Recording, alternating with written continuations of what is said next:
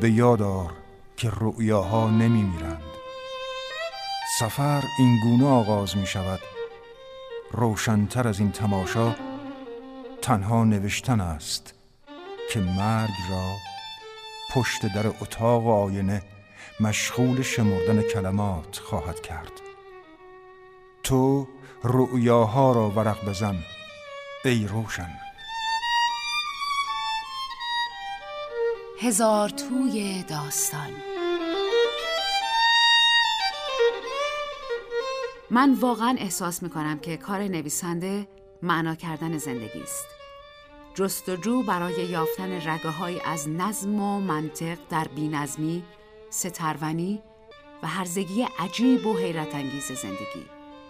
همه هنرمندان سعی دارند زندگی را معنا کنند.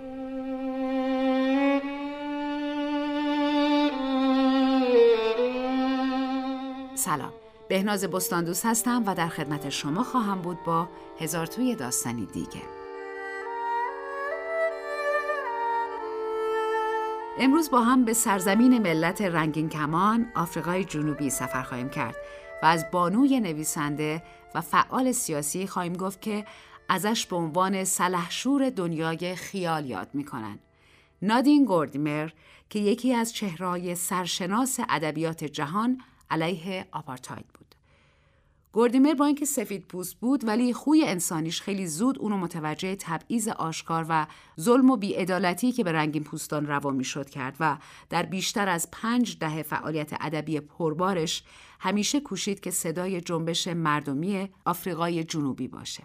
اون جوایز و افتخارات بسیاری کسب کرد اما دریافت جایزه نوبل در سال 1991 باعث شد آفریقای جنوبی مرکز توجه جهان بشه. آکادمی نوبل در بیانیش اعلام کرد که این جایزه رو به پاس نوشته های باشکوه و حماسی گردیمر اهدا می‌کنه که کمک بزرگی به بشردوستی بوده. اون که از اعضای ارشد کنگره ملی آفریقا بود سالها برای آزادی نلسون ماندلا تلاش کرد. در آخرین اثرش هیچ زمانی مثل امروز که سال 2012 منتشر شد هم از درد و رنج مردمی گفت که با وجود پایان یافتن آپارتاید هنوز در فقر و بدبختی زندگی می‌کنن. اون بعدها یکی از فعالان جنبش ضد ایدز شد و با گروه پیکار برای درمان ایدز به جمعآوری کمک مالی و فشار بر دولت آفریقای جنوبی برای درمان رایگان مبتلایان به این بیماری همت گذاشت.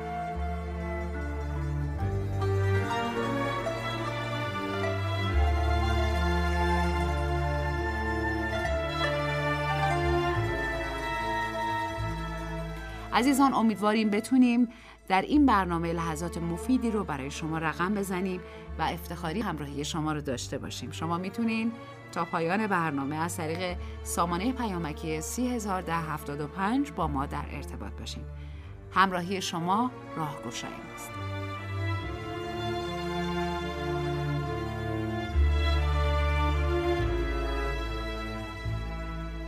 نادین گوردیمر 20 نوامبر سال 1923 در شهر معدنی کوچک اسپرینگز در چند کیلومتری جوهانسبورگ به دنیا آمد.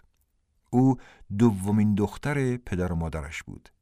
پدرش ایزیدور گوردیمر یک ساعت ساز یهودی مهاجر اهل لیتوانی و مادرش هانا اهل لندن بود. کودکی او همزمان با دوران تحکیم نظام آپارتاید در آفریقای جنوبی بود و او به تعبیر شاعرانه خودش کودکی سفید پوست که در آن سوی نرم حائل رنگ به دنیا آمده بود. توجه او به نابرابری نژادی و اقتصادی تا حدی از والدینش نشأت گرفته بود.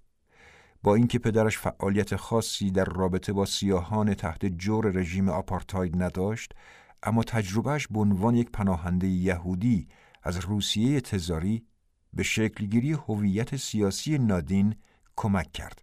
اما مادرش در مقابله با فقر و تبعیضی که سیاهان با آن مواجه بودند دست به اقداماتی همچون تأسیس کودکستان برای کودکان سیاه پوست زد. گوردیمر برای تحصیل در یک مدرسه کاتولیک ثبت نام کرد اما مادرش چون میترسید نادین قلب ضعیفی داشته باشد اجازه مدرسه رفتن به او نمی‌داد. بنابراین نادین اغلب دوران کودکیش را در خانه سپری کرد.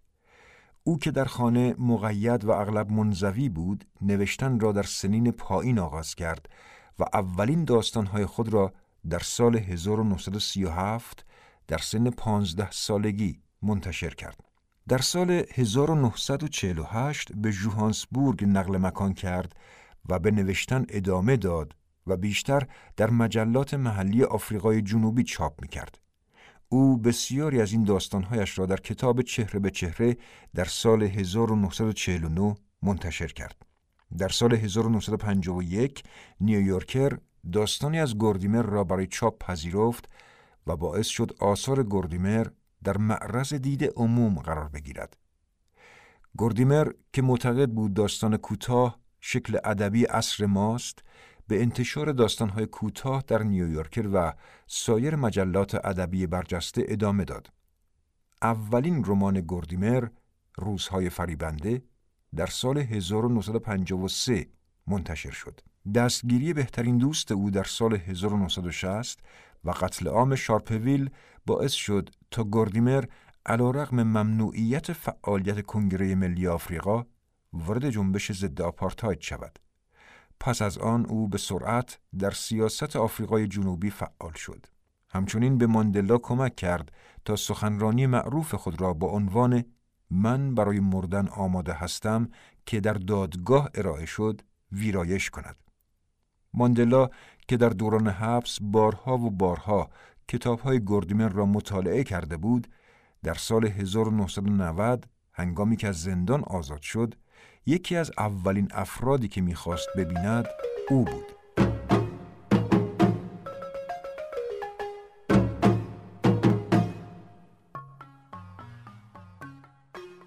نادین در طول دهه های 1960 و 1970 هر از چندگاهی برای تدریس به ایالات متحده آمریکا سفر کرد.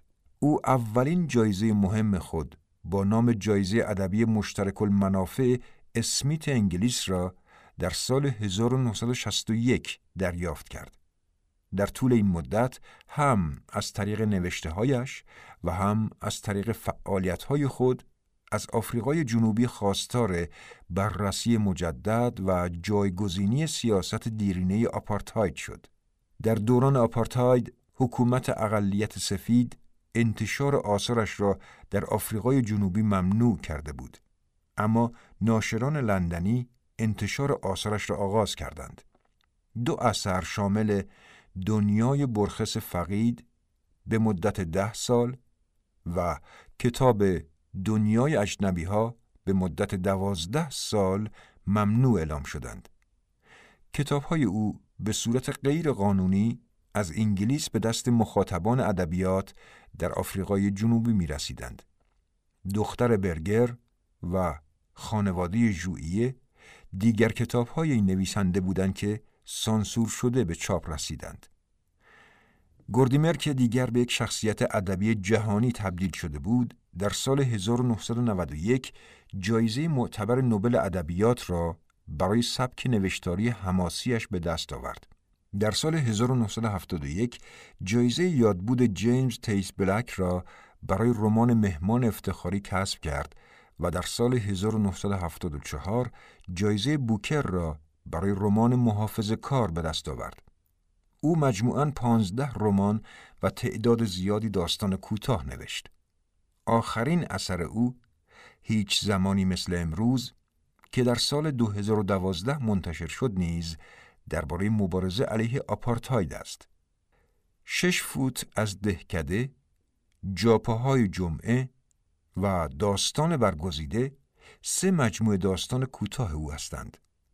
از معروفترین رمان‌های گردیمر می‌توان به روزهای فریبنده، سرزمین بیگانگان، فرصتی برای دوست داشتن، آخرین دنیای برجوازی، محافظ کار، دختر برگر، خانواده ژوئیه، یک ورزش طبیعی، سرگذشت پسرم و هیچ کس همراه هم نیست اشاره کرد. با آنکه سیاست زمینه اصلی آثار گردیمر است، اما ذهن خلاق و تسلطش بر هنر نویسندگی مانع از آن است که بتوان داستانها و رمانهای او را آثار سیاسی و فرق گرایانه ارزیابی کرد. انسان موضوع اصلی آثار گردیمر است. او همانقدر که به حیات اجتماعهای انسان آفریقای جنوبی چه سفید و چه رنگین پوست می‌پردازد به درون انسان و عواطف و انگیزه هایش نیز نگاه دقیقی دارد و همه این ابعاد را تحت آشوبی بررسی می کند که بر ساختارهای ناعادلانه دنیای معاصر و از خود بیگانگی حاصل از آن حکم فرماست.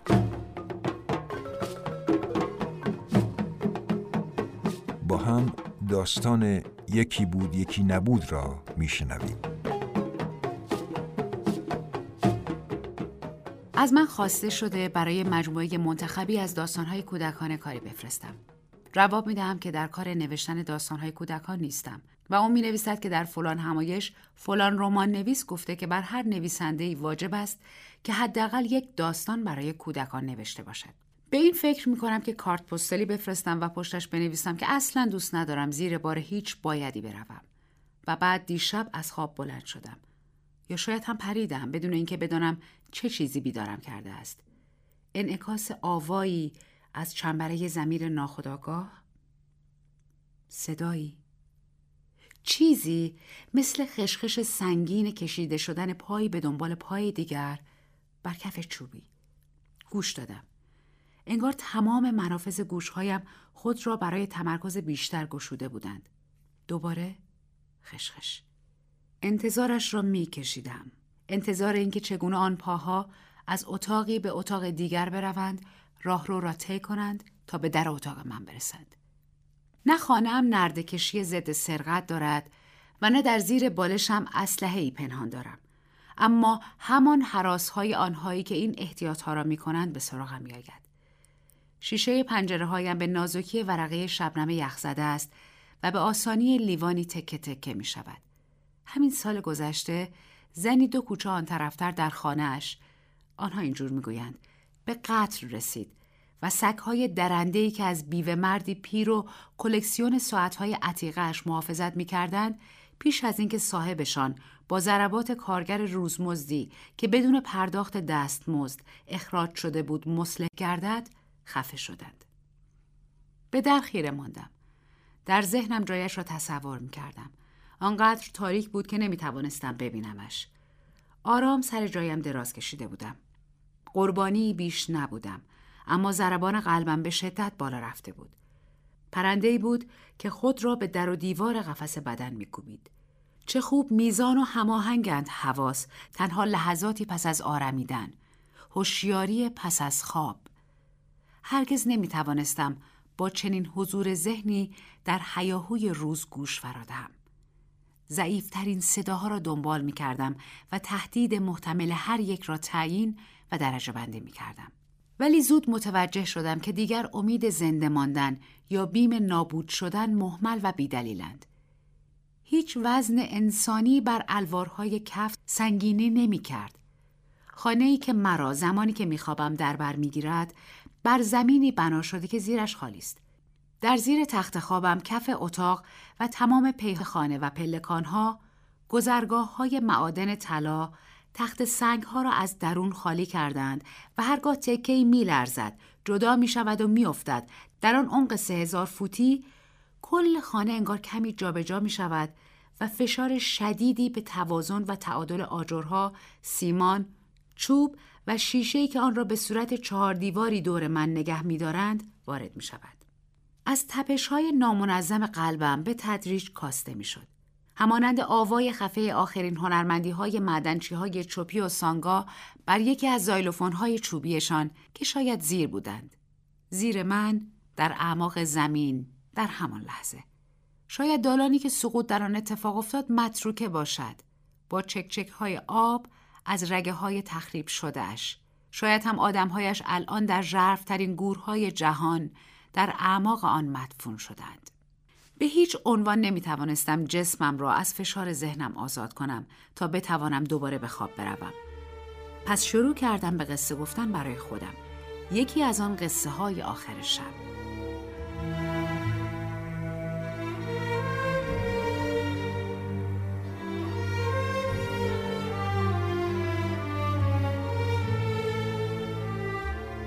یکی بود یکی نبود در خانه در حومه یک شهر مردی با همسرش زندگی می کردند که یکدیگر را بسیار دوست داشتند و با خوشی و خرمی در کنار هم عمر را سپری می کردند.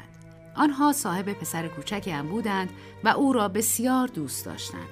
آنها یک ماشین و یک کاروان تفریحی برای تعطیلات داشتند و استخر شنایی که جوری حسار شده بود تا پسرک و همبازیهایش در آن نیفتند و خفه نشوند. خدمتکاری داشتند که کاملا مورد اعتماد بود و باغبانی دورگرد که همسایه ها خوبیش را تایید کرده بودند.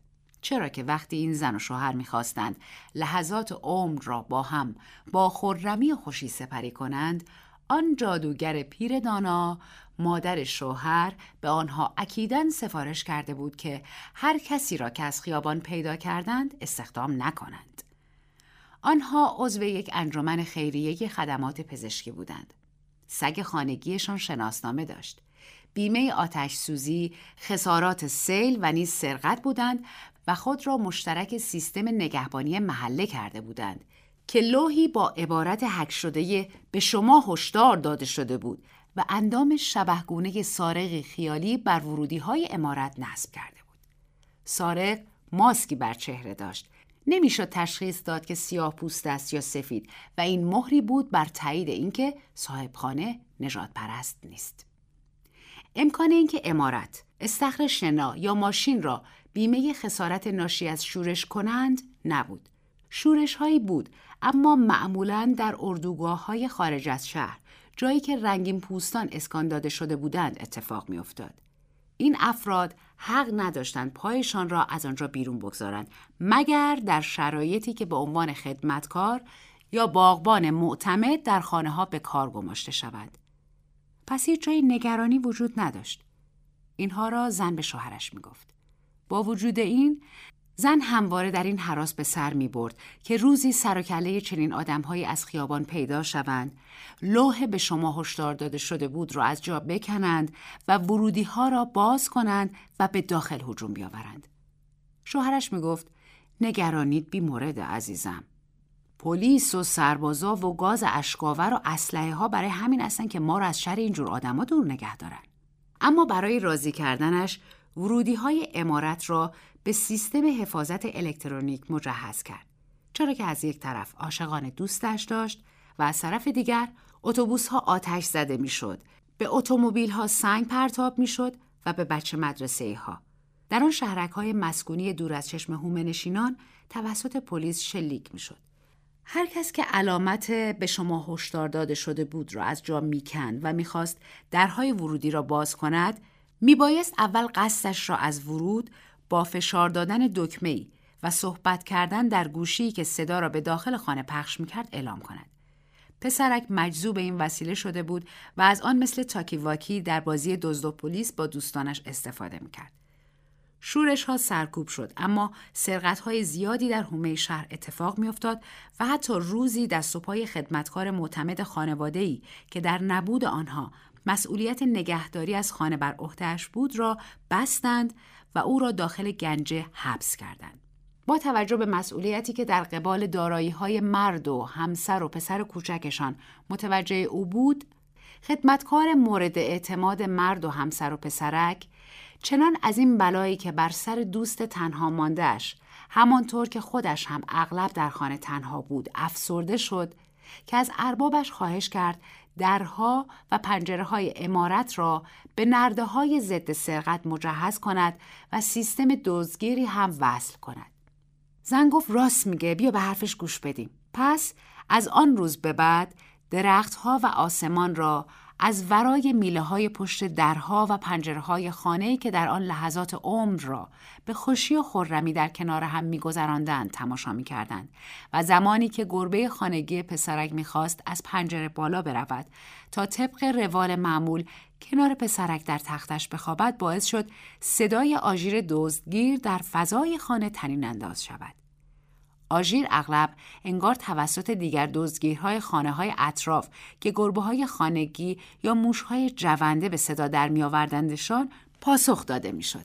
آژیرها یکدیگر را از میان باغها با فریاد و ناله و شیون صدا می کردند تا آنجا که دیگر همه به چنین صداهایی آنقدر عادت کردند که این هیاهو خواب ساکنان هومه را ذره بیشتر از قورقور قورباغه ها و سایش آهنگین پاهای زنجرها شفته نمی ساخت. در پناه امنیتی که خشم و هیاهوی این هارپی های الکترونیکی به راه میانداختند سارقان نرده های آهنی را اره می کردند و به منازل دستبرد می زدند. تجهیزات صوتی، تلویزیون، پخش کاست، دوربین و رادیو، جواهرات و لباسها را می بردند و حتی بعضی اوقات آنقدر گرسنه بودند که همه خوردنی های یخشال را هم می بلیدند و یا با بیپروایی کمی هم تعمل می کردند تا با نوشیدنی های داخل کابینت ها لبی تر کنند. شرکت های بیمه هیچ نوع خسارتی برای سرقت نوشیدنی نمی‌دادند و عمق این زایعه را وقوف صاحبان اموال به این امر که این سارقین حتی ذوق و توانایی تحسین آنچه نوشیده بودند را هم نداشتند بیشتر آشکار می‌کرد. پس از آن زمانی فرا رسید که بسیاری از آنهایی که خدمتکار یا باغبان معتمد نبودند به خاطر بیکاری در اطراف خانه های هومه پرسه می زدند. بعضی هایشان تقاضای کار می‌کردند وجین کردن یا نقاشی سقف خانه هر کاری که باشد اما مرد و همسرش آن هشدار در مورد خطر آوردن هر کسی از خیابان را هنوز به خاطر داشتند برخیشان می نوشیدند و کف خیابان را با بطری های خالی کثیف می کردند. برخی هم که گدایی می کردند منتظر مرد و همسرش می باندند تا ماشینشان را از در الکترونیکی امارت بیرون بیاورند. آنها همانجا پشت در می ماندند با پاهای فرو رفته در جوی کنار خیابان زیر درختان جاکاراندا که خیابان را به تونلی سبز رنگ بدل کرده بودند. چرا که آنجا حومه شهری بسیار زیبا بود و تنها عامل زشتیش حضور همین بیکاره ها. گاهی هم همانجا درست جلوی در ورودی امارت تا وسط روز به خواب می رفتند. زن نمی توانست کسی را گرسنه از در براند خدمتکار معتمد را با نان و چای بیرون فرستاد. اما خدمتکار معتمد گفت که اینها یک مش تن لش و آدم لات هستند و آمدهاند تا دست و پای او را ببندند و در گنجه زندانیش کنند.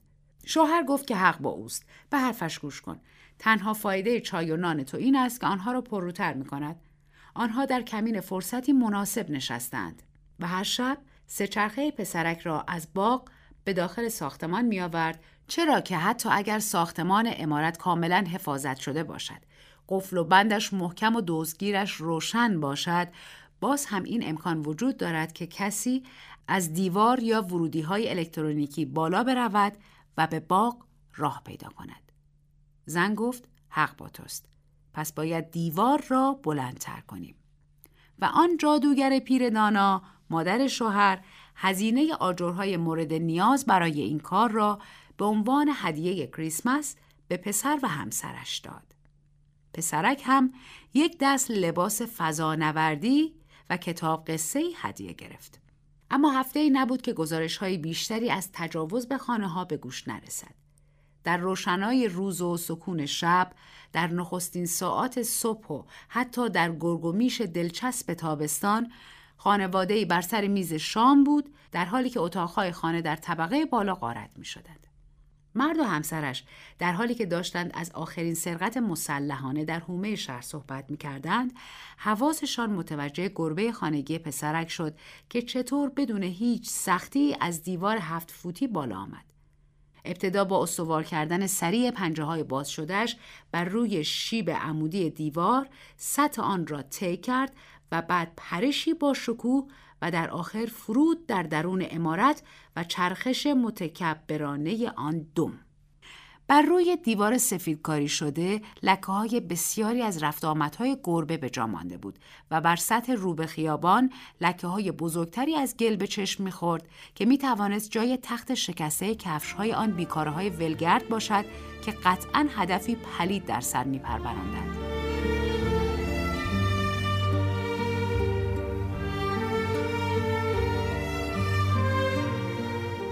آنگاه که مرد و همسر و پسر و کوچکشان سگشان را برای پیاده روی به خیابانهای اطراف می بردند، دیگر از توقفهای کوتاه برای تحسین این منظره از گلهای روز و یا آن چمن بینقص خبری نبود.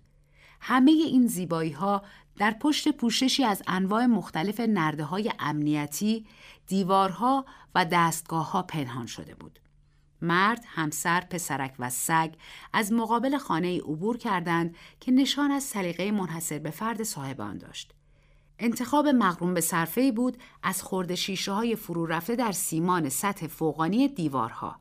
نرده های آهنی با نوک نیزه مانند. تلاشی برای ترکیب زیبایی شناسانه معماری زندان با سبک ویلای اسپانیایی.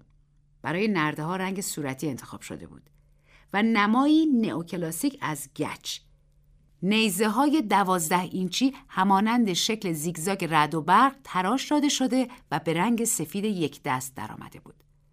بر روی برخی دیوارها قطع مقوای کوچک نصب شده بود که نام و شماره تلفن شرکت نصب کننده دستگاه های محافظتی را نشان می‌داد. گاهی که پسرک و سگش جلو میافتادند مرد و همسرش شروع به بررسی کارکرد هر کدام از این طرحها در مقایسه با ظاهرشان می‌کردند. و پس از هفته ها وقتی در مقابل این یا آن مخفیگاه بدون هیچ حرف و بحثی توقف کردند هر دو به این نتیجه رسیدند که تنها یکی از آنها ارزش فکر کردن دارد. بد منظرترین اما صادقترین در ادعایش برای نمایش طرحی تمام و کمال از اردوگاه های کار اجباری بدون هیچ تزئینی. سراپا در خدمت اثر بخشی هدف مورد نظر. از کلافی ممتد از فلز درخشان و سختی جاسازی شده در طول دیوار تشکیل شده بود که به شکل تیغه های برنده و دنداندار سیغل داده شده بودند و بدین ترتیب راهی برای بالا رفتن از دیوار و نیز عبور از این تونل تیغه‌ای بدون اسیر شدن در چنگال دندانه های تیزش باقی نمیگذاشت. راهی برای نجات از آن وجود نداشت. هر تقلایی تنها به خونین و خونین تر شدن منتهی می شد. به بیشتر فرو رفتن و از همگسیختگی عمیقتر گوشت تن. زن از دیدن آن بر خود لرزید. مرد گفت حق با توه. دیدنش هر کسی دیگه هم به تعمل وامی داره. و توجهشان به توصیه‌ای که بر مقوای کوچکی نوشته و به دیوار چسبانده شده بود جلب شد. از دندانهای اجدها مشورت بخواهید. گروه امنیت تمام ایار. روز بعد چند کارگر آمدند و کلافهای تیغه تیغه به دور دیوارهای خانه برپا کردند. همان خانه ای که شوهر و زن و پسرک و سگ و گربه خانگیشان در آن به خوبی و خوشی عمر را سپری می. نور خورشید از میان دندانه های ارمانند تیغه ها برق می‌زد و منعکس می‌شد. گچبری از خارهای تیغدار و درخشنده خانه را در بر گرفته بود. شوهر گفت اشکالی نداره هوا بخوره بهتر میشه. زن گفت که اشتباه می‌کنی در فرم گارانتی تاکید شده که ضد زنگه. و صبر کرد تا پسرک برای بازی از آنها جلو بزند تا بگوید فقط امیدوارم گربه حواسش جمع باشه. شوهر گفت که نگران نباش عزیزم. گربه ها همیشه حواسشون به جهیدنشون هست. و این واقعیت داشت. چون از آن روز به بعد گربه در تخت خواب پسرک خوابید. از رفتن به باغ پرهیز کرد و ترجیح داد که هرگز خطر برهم زدن امنیت را به جان نخرد.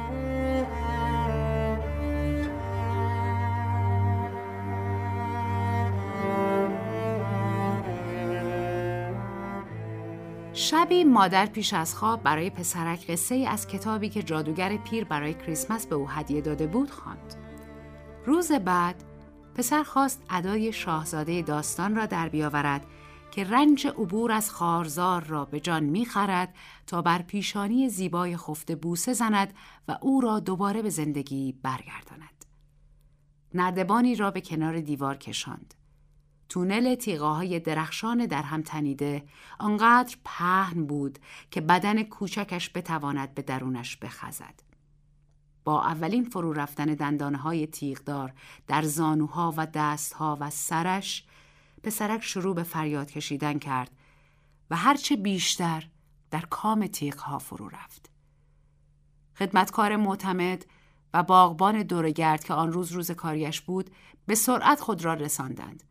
آنها اولین شاهدانی بودند که همراه پسرک فریاد کشیدند و حتی باغبان دورگرد دستانش را حین تلاش برای نجات پسرک زخمی کرد.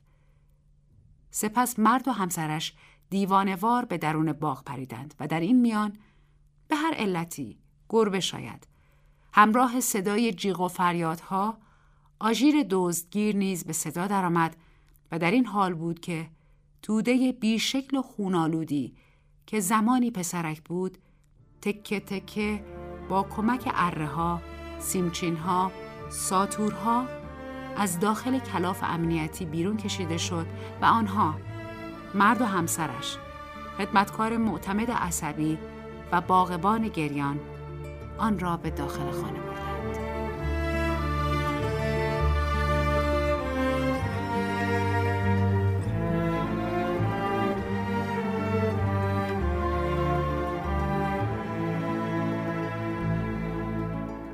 رسیدیم به بخش کارشناسی در خدمت جناب آقای دکتر کیهان بهمنی استاد دانشگاه مترجم و پژوهشگر خوب کشورم هستیم. سلام آقای دکتر خیلی خوش اومدید سلام عرض می‌کنم خدمت شما خانم بستان دوست و تک تک شنوندگان عزیز برنامه هزار توی داستان. باعث افتخاره که یک شب دیگه در خدمت شما هست خیلی متشکرم.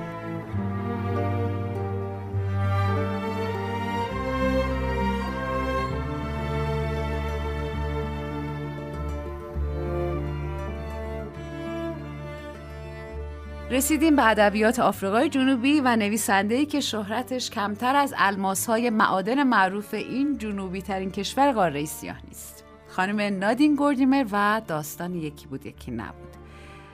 نویسنده داستان رو به سبک کاملا کلاسیک آغاز می‌کنه اما بلافاصله متوجه میشیم داستان دیگری در دل صحبتهای خودمانی نویسنده که ازش خواسته شده برای یک گلچین ادبیات داستانی کودکان داستانی رو بنویسه و نویسنده این پیشنهاد رو رد کرده.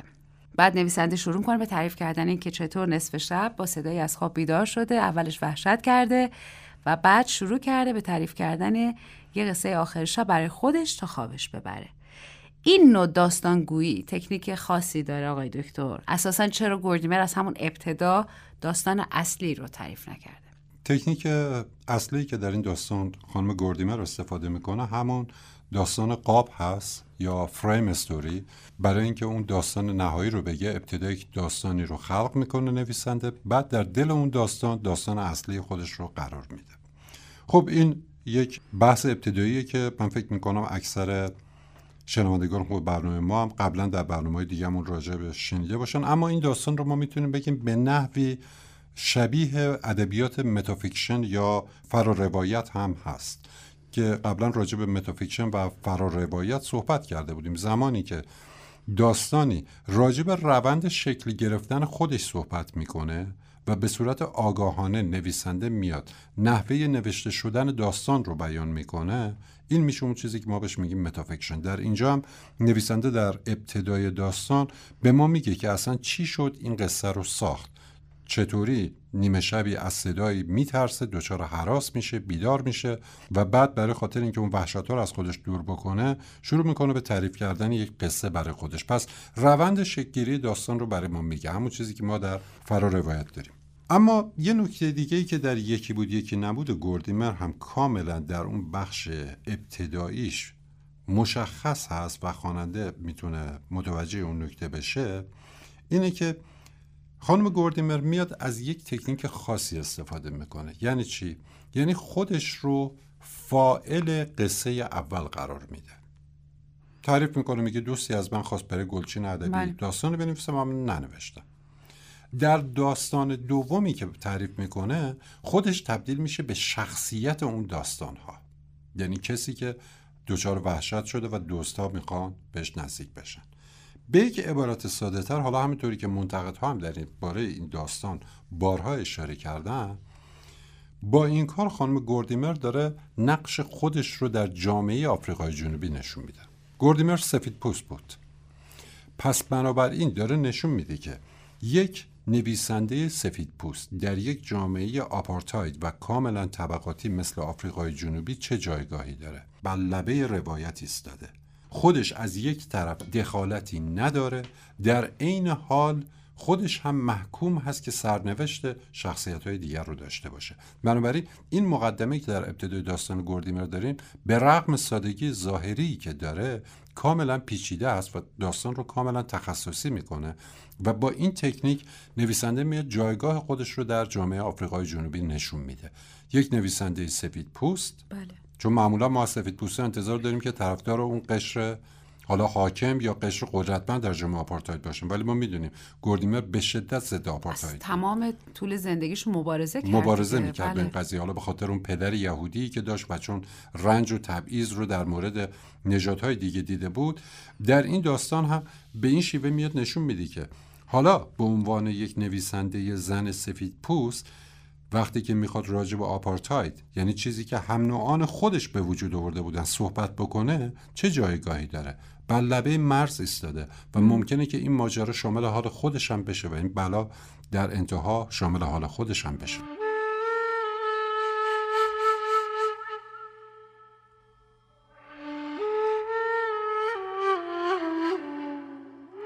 آی دکتر چند بار تو قسمت های قبل راجع به داستان قاب صحبت کردیم. فکر می‌کنم این داستانم بهش تعلق بگیره یه همچین تعریفی درسته؟ دقیقا. دقیقا تکنیکی است که نویسنده استفاده می‌کنه. داستان قاب یا فریم استوری رو اول می‌سازه. بله. یک داستانی که به عنوان قاب اولیه به کار میره و بعد داستان اصلی که تصویر اصلی است در میانه اون داستان قرار می‌گیره. خیلی جا از این تکنیک استفاده شده و در خیلی از رمان ها بوده. برای مثال رمان معروف داغ ننگ هاترن. در اونجا هم ما همین قضیه رو داریم. یعنی یک نفر میره در یک جایی شروع می‌کنه به خوندن یک نامه هایی و با خوندن اون نامه ها و پرونده ها بعد پی می‌بره حالا مثلا به ماجرای اصلی. بنابراین یک تکنیک قدیمی است که در اینجا خانم نادین گوردیمر به خوبی اومده از این تکنیک استفاده کرده. عنوان داستان یکی بود یکی نبوده. همیشه این عنوان ما رو یاد قصه های کودکانه میندازه. بعد که این داستان رو می‌خونیم ما تلخیاش رو می‌بینیم می‌بینیم هیچ ربطی به داستان کودکان نداره و اصلا کودکان نباید بشنون حتی. ولی از اونجایی که خانم گوردیمر نویسنده باهوشیه احتمالا این عنوان رو اثر اتفاق انتخاب نکرده. راجع به عنوان داستان برامون توضیح میفرمایید. درست میفرمایید. عنوان داستان کاملا هوشمندانه انتخاب شده. در همون ابتدای داستان نویسنده اصلا با همین عنوان یکی بود یکی نبود شروع می‌کنه و به خواننده خودش اعلام می‌کنه که خب شما از الان به بعد قرار یک داستان کودکانه رو بشنوید. درست مثل همون تابلو و علامتی که این زن و شوهر جلوی در خونهشون می‌زنن و درست اونجا می نویسن که به شما هشدار داده شده و وارد نشید. در اینجا هم نویسنده با اون عنوان داره در ابتدای داستان میگه که بله شما بناس یک روایت کودکانه رو بشنوید. اما یه ذره که مییم جلوتر و بعد وارد داستان اصلی میشیم و داستان اصلی رو که می‌خونیم تازه متوجه وانسپان تایم یا همون یکی بود یکی نبود میشیم که عنوان این داستان هست. و این چی رو به ذهن ما متبادر می‌کنه؟ مفهومی که از زمانهای خیلی خیلی قدیم وجود داشت یعنی از زمان یونان باستان. هر وقت می‌خواستن داستانی رو شروع بکنن معمولا با یک مقدمه مثل یکی بود یکی نبود شروع می‌کردن. حالا در زبانهای دیگه به تعبیر دیگه ای که براش وجود داره. بذارید بگیم یک مفهومی مثل مثلا عقده اودیپ که بعدا فروید مشخص می‌کنه. خب عقده اودیپ از زمان یونان باستان وجود داشته. من. در آثار کلاسیک بوده. بعدا این رو اومدن چیکار کردن؟ فروید اومده در ابتدای قرن بیستم اومده این رو به صورت یک تئوری و نظریه در آورده و عنوان کرده. خود مفهوم یکی بود یکی نبود یا داستان کودکانه هم یک چیزی که از زمانهای خیلی خیلی قدیم باقی مونده. پس بنابراین ما از یک مفهومی که از قدیم وجود داشته در زمان حال داریم استفاده می‌کنیم با یک کارکرد متفاوت. این به نحوی می‌تونه جهان شمول بودن داستان ما رو هم نشون بده. انگار خانم گوردیمر می‌خواد بگه من دارم یک داستانی میگم که این یکی بود یکی نبود شامل همه جای دنیا میشه. اگر اتفاقاتی که در این داستان وجود داره با محوریت نجات پرستی و آپارتاید. در جاهای دیگه ما این نجات پرستی و آپارتاید رو داشته باشیم. همین بلایی که سر قهرمانان این داستان میاد سر اون مردمان هم خواهد اومد. به نفعی داره انگار یک هشداری رو به ما میده.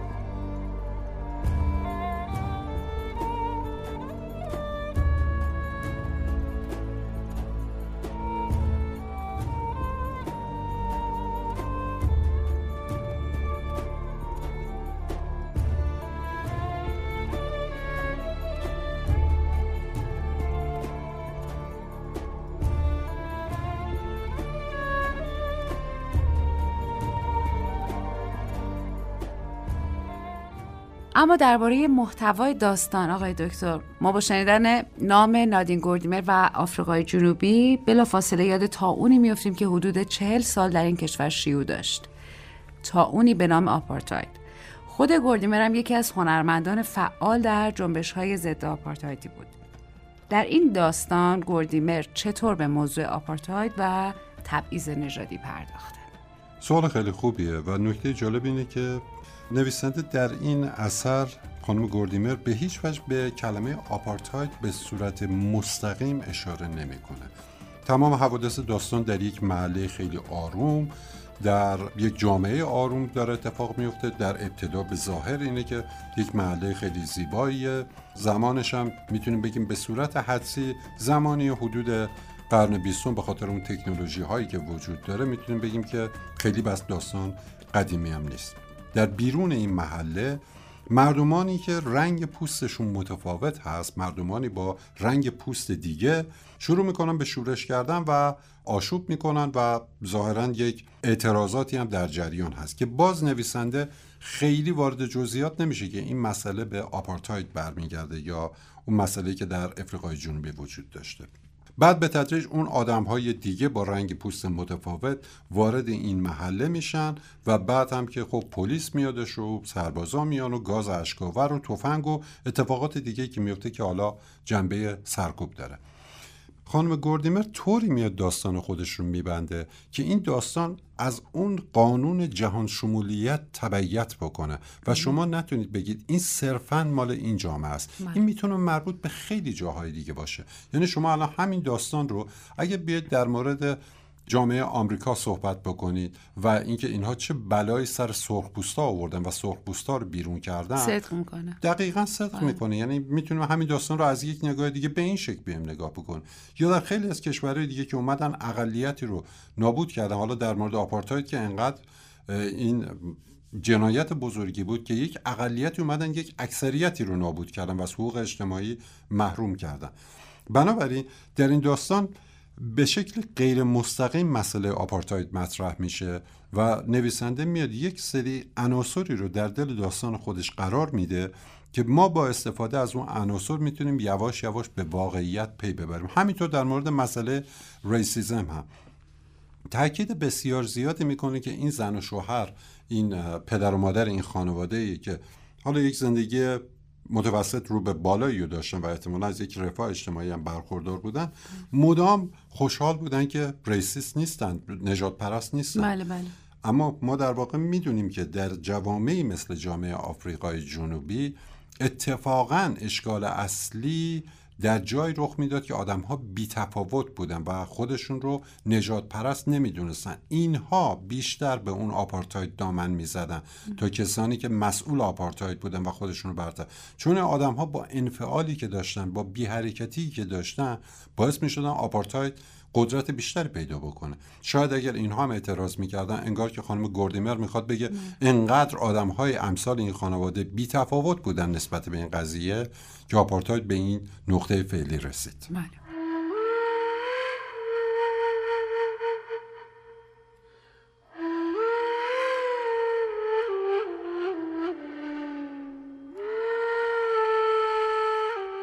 آقای دکتر ممکنه درباره مقوله زمان و مکان یه بار دیگه در این داستان برامون توضیح بفرمایید چون ظاهرا جایی که این آدم در اون زندگی می‌کنه همطور که شما فرمودین خونه در یک منطقه بدون نام و نویسنده هیچ اسمی از شهر یا کشور خاصی رو ذکر نمی‌کنه. دقیقا درست میفرمایید. اسم خاصی رو نمیاره و تمام حوادث داخل این خونه داره رخ میده. از بیرون خونه هم ما به صورت گزارش هایی که نفرات دیگه به داخل خونه میارن با خبر میشیم که بله. بیرون چه خبره. نکته خیلی خوبیه. برای خاطر اینکه خانم گوردیمر اومده روی اساسی ترین رکن جامعه که خانواده باشه دست گذاشته و روی امترین معوای یک جامعه که خانه است دست گذاشته. جامعه ای که با مشکلی مثل آپارتاید مواجهه یعنی تمام ارکانش به نحوی بر روی یک بستر کاملا متزلزل قرار داره. حتی این می‌تونه خونه باشه. ما معمولا در ادبیات انتظار داریم خونه جای باشه که آرامش باشه. مرگ آخرین جایی که ما براش متصور هستیم در داخل خونه است. یعنی ما میگیم حالا بیرون حوادثی که رخ میده ممکن حوادث زیادی باشه. اونجوری که پدر و مادر این کودک دارن تلاش می‌کنن کودکی که در آخر داستان کشته میشه دارن تلاش می‌کنن تمام سعیشون رو دارن می‌کنن که داخل خونه رو محل امنی بکنن. اما خیلی جالبه که همین محل امن در نهایت تبدیل میشه به قربانگاه فرزند. و خب این خیلی نکته مهمی است که این اوج خشونت و این سیاهی رو به دل خونه میاره. بله در مورد اینکه مکان ها هم هیچ اسمی نداره اون محله اون شهر هیچ اسمی نداره. ما نمی‌دونیم اصلا اینجا شهر کوچیکی بزرگی پایتخت هومه است. روی مرز اصلا هیچ چیز رو نمی‌دونیم. باز خودش دلالتی داره بر همون جهان شمول بودن این داستان که می‌خواد بگه یعنی به شکل استعاری این اتفاقات می‌تونه در هر جای دیگه هم رخ بده اگر آپارتاید یا رژیم های مثل رژیم های آپارتاید وجود داشته باشه. فقط سیاسی میبینینش این داستانو؟ به شدت. من یعنی خانش دیگه براش نمی‌بینم. چون مسئله اصلی در این داستان بحث fear of others دیگه. یعنی یک مفهوم ما داریم بهش میگیم ترس از دیگری. ما میایم اول جامعه رو تبدیل می‌کنیم به خود و دیگری بعد اون خودی ها شروع می‌کنن از دیگری ترسیدن. بله. سفید پوستا اول اومدن برای خودشون یک جامعه کوچیکی درست کردن سیاه پوستا رو کردن آدر. این مفهوم آدر خیلی توی ادبیات بله. مهمه. چون اونا رو اومدن متفاوت کردن شروع کردن از همون هم ترسیدن. و این باعث می شد این فاصله هر روز بیشتر و بیشتر بشه. شاید اگر مثلا واقعا با سیاپوستا برخورد منصفانه تری داشتن هنوز که هنوز می‌تونستن اونجا زندگی کنن. بله. اما خودشون این خلا رو به وجود آوردن.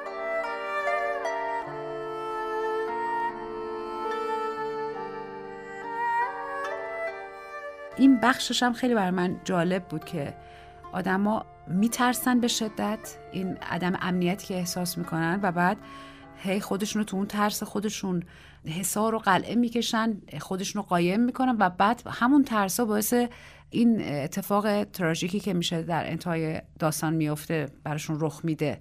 آیا نمیشه با نگاه روانشناسانه هم این داستان رو بررسی کرد؟ اگر بخوام از جنبه روانشناسانه نگاه بکنیم باید حتما مسئله هویت رو در نظر بگیریم. بر اساس اون چیزی که نیچه تحت عنوان اراده معطوف به قدرت مطرح می‌کنه. هر انسانی تمایل به این داره که به سمت قدرت و به سمت دیده شدن و برجسته شدن حرکت بکنه. حالا وقتی یک عده سفید پوست میان در یک جامعه که متعلق به اکثریت سیاه پوست هست اون هویت خودشون رو هویت برتر قلمداد می‌کنن و خودشون رو برتر می‌دونن در واقع یک رکن اساسی روان انسان رو بهش لطمه می‌زنن. بله. اون هم زمیر ناخودآگاه جمعی یا بخش جمعی نهاد انسانه. یعنی ما انسان ها موجودات منفردی نیستیم بلکه موجودات کاملا اجتماعی هستیم. حالا وقتی شما میاد یک کامیونیتی کوچیک یک اجتماع کوچیکی رو به وجود میاری در واقع دارید به اون بخش جمعی روان خودتون خیانت می‌کنید و آدم های دیگر رو متفاوت از خودتون می‌دونید. هم خودتون رو برتر می‌دونید که یک انگیزه کاملا طبیعی هست اراده معطوف به قدرت. از اون طرف میاد برای خودتون دشمن سازی می‌کنه پس تمام اینها اتفاقاتی که داره در روان این شخصیت رخ میده. یعنی اصلا آپارتاید در واقع ریشه داره در اون نوع نگاه کردن ما به جهان اطرافمون. اگر یک عده آیدنتیتی یا هویت خودشون رو برتر از یک گروه دیگه بدونن طبیعتا این یک مسئله کاملا روانیه دیگه. یعنی فکر می‌کنه که خودش از دیگران برتره. در نتیجه آسیب می‌زنه به بخشی از روان خودش که اون هم بخش جمعی روان هست بخش همگانی هست. یعنی ما همیشه فرضمون برای بوده که انسان یک موجود اجتماعیه. حالا اگر در این اجتماع یک عده بیان بگن ما برتر هستیم طبیعتا دارن آسیب می‌زنن به همون. و در نهایت باز همونی میشه که شما فرمودید.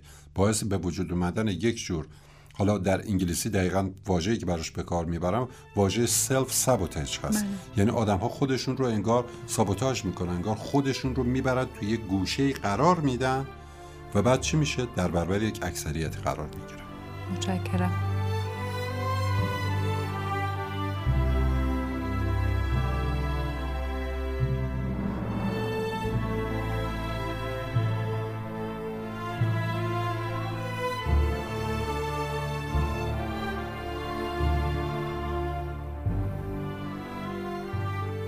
بارها در این برنامه آقای دکتر صحبت کردیم از اینکه داستان کوتاه در مقام یک اثر کوتاه باید در خدمت انتقال یک حس باشه. یعنی تعریفی که از زمان ادگار آلمپو و او هنری باقی موده تا به حال. در این داستان اگر به دنبال این حس واحد باشیم چه حسی رو می‌تونیم تر ببینیم؟ به طور مشخص حراس و رنج. بله. یعنی این حراس در داستان خیلی پررنگه. از همون ابتدای داستان. وقتی اون خانم نویسنده سر و صدایی رو میشنوه دوچار یک وحشت میشه. ببینید کاملا در خود داستانم مشخص می‌کنه. میگه من به عنوان یک آدم معمولی در این جامعه اصلا نجات پرستم نیستم. در طول داستان به وسیله پدر مادر نشون میده که آدم نجات پرستی نیستن. از ابتدای داستان. اما زندگی کردن در جامعه ای که در طبقات زیرینش یک عده کارگر دارن در معادن کار می‌کنن و ما بر اساس رنج و زحمت اون کارگرانی که در معادن دارن زیر زمین کار می‌کنن زندگی می‌کنیم و ثروت برای خودمون می‌سازیم همراه با ترس و وحشت هست ترس و وحشتی که در همون ابتدای داستانم هم داره بهش اشاره بله می‌کنه. بله بله خودش میگه زیر خونه من زنده باد بله. کارگرا دارن کار می‌کنن بله. و اینا این در واقع داره به اون پیام اصلی این نجات پرستی در افریقای بله، جنوبی بله. اشاره می‌کنه که یک عده سیاپوس باز در اون معادن الماسی که شما حالا در معرفی داستانم بهشون اشاره کردی در اون معادن الماس رنج می‌کشن و زحمت می‌کشن یک عده سفید پوست رفتن در بالای اون معادن برای خودشون خونه, خونه خیلی زیبا و بله. محله های شیکی درست کردن ولی یه سنگ که. میفته کل این خونه رو به لرزه وامی همیشه در یک چنین جامعه ای انگار صداهایی در اون زیر هست که بالایی ها رو بترسونه و دچار بله. وحشت بکنه بله بله بنابراین من فکر می‌کنم این حس ترس از همون ابتدا بلافاصله که می‌خواد داستان رو شروع بکنه میگه من اصلا ترسیدم که شروع کردم. این قصه رو برای خودم تعریف کردم و اتفاقا قصه هم که تعریف می‌کنه نه تنها برای ذهن بذارید بگیم وحشت زدهش آرامش بخش نیست بلکه حتی می‌تونه حراس رو تشدید هم می‌کنه. بکنه. بله همینطوره. آیا گوردیمر در این داستان از شگردها یا آرایه های ادبی خاصی هم استفاده کرده که خواننده غیر حرفه‌ای در نگاه اول متوجه اون آرایه ها نشه. اصلا ممکنه کمی درباره آرایه های ادبی این داستان هم برامون بفرمایید در مجموع کل داستان می‌تونیم بگیم که اصلا این داستان پر از استعاره است. یعنی قدم به قدم این داستان رو که ما حرکت می‌کنیم استعاره درش وجود داره.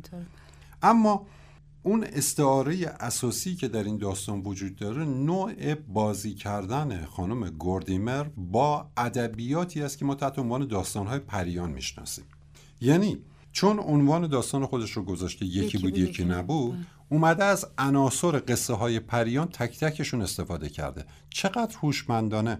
وقتی داره شخصیت های داستانش رو معرفی می‌کنه مادر مرد خانواده رو به عنوان جادوگر پیر دانا. دانا, معرفی می‌کنه. بله. این یکی از اون شخصیت های تکرار شونده است که ما در ادبیات پریان زیاد داریم. بله بله. یا شخصیت دیگه مثلا گربه خب ما می‌دونیم معمولا جادوگر یک گربه هم داره و گربه در ادبیات فولکلور یا ادبیات حالا قصه پریان خیلی یک موجودی که همیشه وجود داره. در این داستان هم هست. در انتهای داستان بچه بر اساس یکی از همین قصه های پریانه که میره بالای دیوار و داخل اون استحکامات گیر می‌کنه و جونش رو از دست میده. یعنی استفاده کردن از این عناصر قدیمی این داستانهای قدیمی خیلی زیاد بوده در این به نحوی که انگار می‌خواسته با سنگ بناهایی که از گذشته از ادبیات کلاسیک باقی مونده بیاد به ما یک روایت امروزی و فعلی رو نشون بده. بله. آرایه دیگه که در این داستان می‌تونیم ببینیم یا سنت دیگه که در این داستان در واقع می‌تونیم ببینیم سنتی از تحت عنوان کنایه موقعیت. Irony of situation یا situational irony. به یک تعبیر اگر بخوایم خیلی ساده این رو تعریف بکنیم برای اینکه درک بهتر ازش داشته باشیم هنگامی که خواننده یک داستانی رو می‌خونه و در انتها با این جمله مواجه میشه که چی فکر می‌کردیم و چی شد یعنی برخلاف انتظاراتش اتفاق روند داستان پیش بره ما میگیم که در اینجا ما کنایه موقعیت داریم. در این داستان هم خانم گوردیمر خیلی خوب و زیبا میاد از این تکنیک استفاده می‌کنه و داستان خودش رو با یکی بود یکی نبود شروع می‌کنه. خواننده رو در برابر این موضوع قرار میده که خب شما بناس یک قصه خیلی آروم کودکانه بشنوید و همه چیز هم در انتها به خوبی خوشی پایان پیدا بکنه. اما وقتی خواننده داستان رو می‌خونه بلا فاصله به همون جمله می‌رسه که ما چی فکر می‌کردیم و در انتهای داستان چی شد. به نظر من خانم گوردیمر خیلی هنرمندانه و زیبا تونسته از این تکنیک برای بیان مفهوم بزرگتر مخالفت با آپارتاید در داستان خودش استفاده بکنه و بهره ببره. خیلی مشکرم آقای دکتر. نکته دیگه در خصوص این داستان. من فقط باز هم می‌خوام یک بار دیگه از شنوندگان عزیز برنامه خواهش بکنم. بعد از اینکه این داستان رو یکی دو بار دیگه گوش کردن سراغ نقدهای مختلفی برن که درباره این بله. داستان نوشته شده چون این داستان یکی از داستانهای بسیار مهم ادبیات افریقای جنوبی هست و طبیعتا خانش های مختلفی هم ازش وجود داره و بسنده نکنن به صحبت هایی که حالا در اینجا میشه برن نقد های دیگه و صحبت های منتقد های دیگر رو بخونن تا بتونن داستان رو از تمامی زوایا درک بکنن. بله ممنون از شما. خیلی ممنون که دعوت ما رو پذیرفتید آقای دکتر. خدا نگهدار. سپاسگزارم. خدا نگهدار.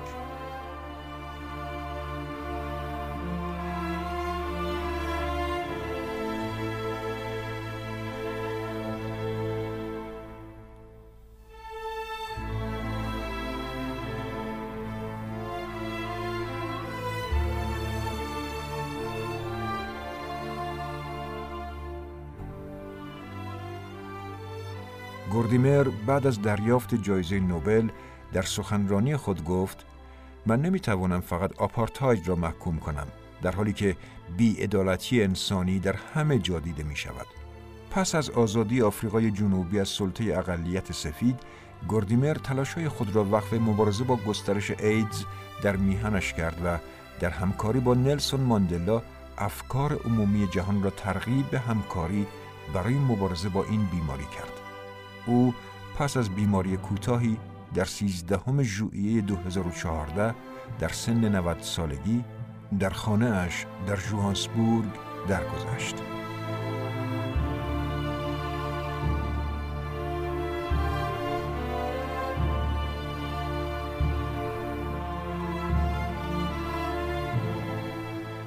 نادین می‌گوید من در خانواده سفید میان حالی به دنیا آمدم در این حالت شما این واقعیت را میپذیرید که می‌توانید به جاهایی بروید که یک کودک سیاه نمی‌تواند برود درست مانند پذیرش این واقعیت که خورشید هر صبح طلوع می کند. فقط بعد هنگامی که فرد بالغی می شوید کم کم به این واقعیت که شما همواره لباس های زیبا به تن دارید و آنها همیشه ژنده پوش به نظر می رسند مشکوک می شوید. شما کم کم متوجه می شوید که این موضوع شبیه طلوع خورشید در هر صبح نیست. این یک فرمان الهی نیست. این فرمانی از سوی انسان هاست.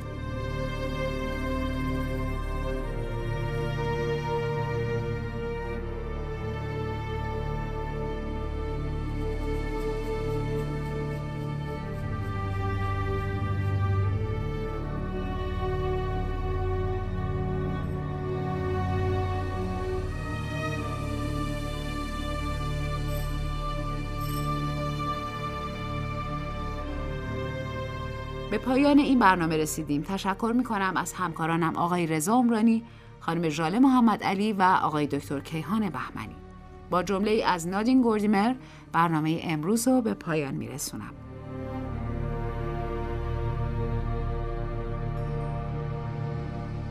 نویسندگی درک زندگی است.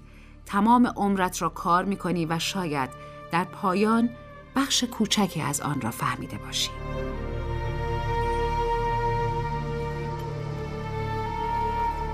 شبتون آرام.